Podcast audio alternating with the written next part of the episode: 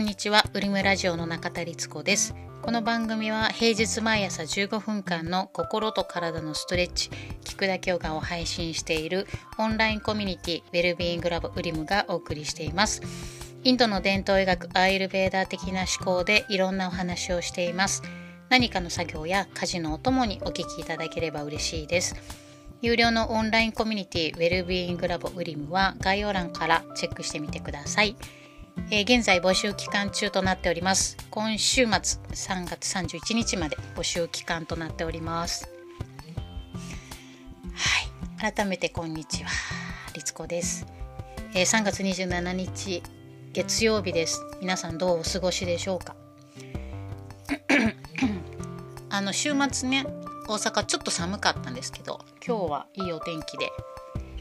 気温も上がりそうですね。朝は少し寒かったですけど。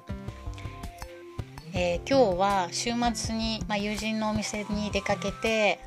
あのー、感じたことあの古いものの良さとそして現在に生きているっていうことのバランスについて考えたのでシェアしたいと思います。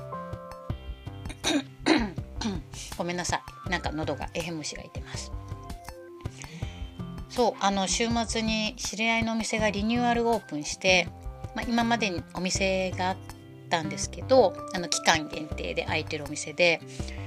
あのスペースがすごく広くなってでそのプレオープンということで行ってきました、えー、夫婦で彼のお店の大ファンで、えー、彼は服作りをしながら、まあ、いろんなオブジェとかアートをすごい量でコレクションを持っていてあとね紙とかね紙物。でスペースも増えて なんかねいろんな何、えー、て言うのかなテーマにしたスペースが分かれていてでねちょっと博物館のようになってました。でインテリアも自分たちでやったみたいでほんとかっこよくて あの表現が薄っぺらいんですけど夫婦で大興奮して帰ってきました。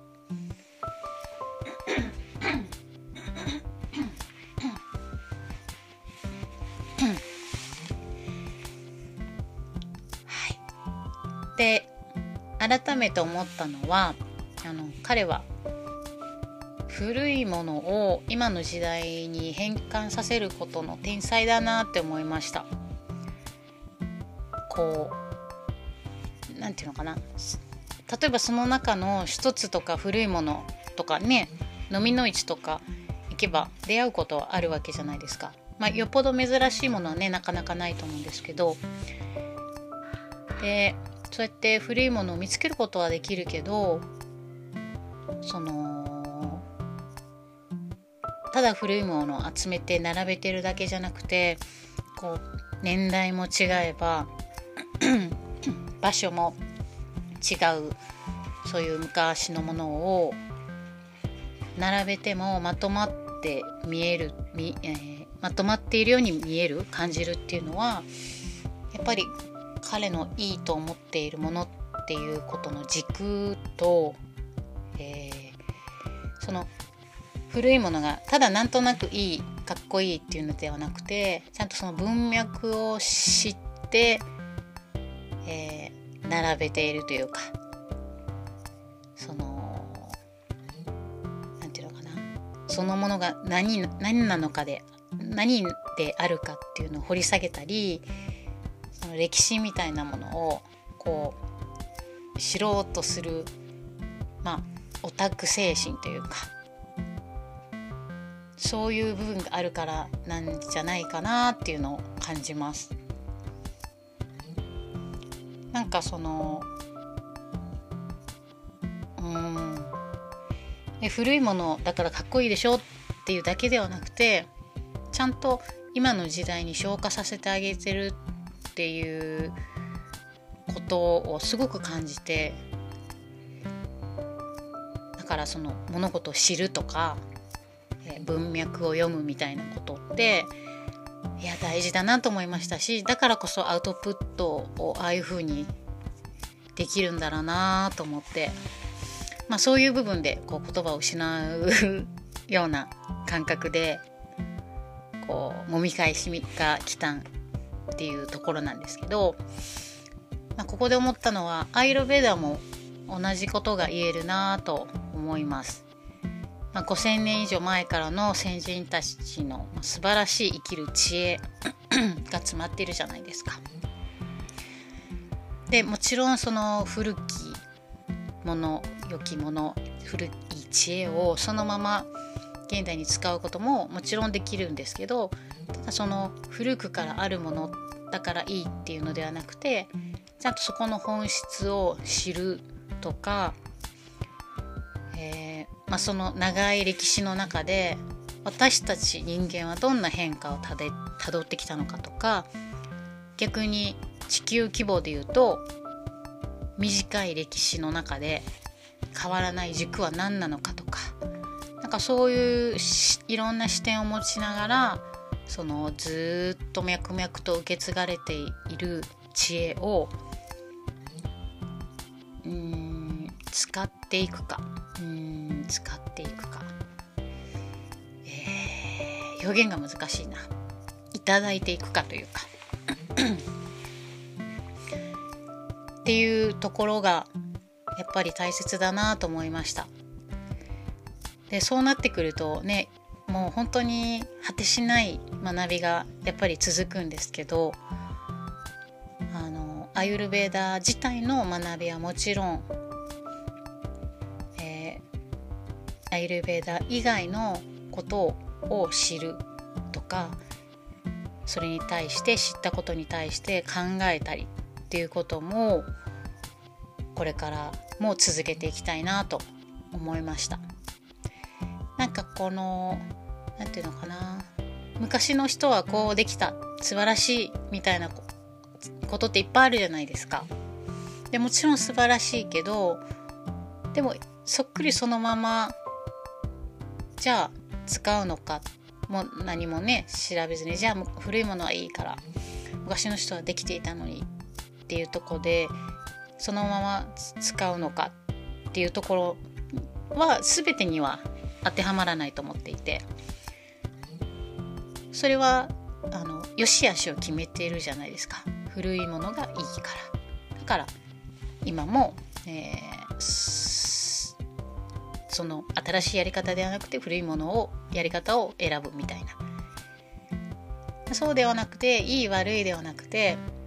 自分たちで知って考えて自分にとって何が今のベストであるか。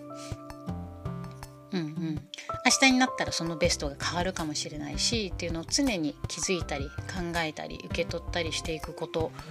が大切だなと思います。一つの指標としてアーユルヴェーダの知恵があるけれどもっていう感じですよね。それをなんかねあのすごく感じさせられたお店でした。ちなみに大阪の福島にあるエッセンシャルストアっていうところなので多分エッセンシャルストアで検索したらインスタとかホームページは今あるのかな。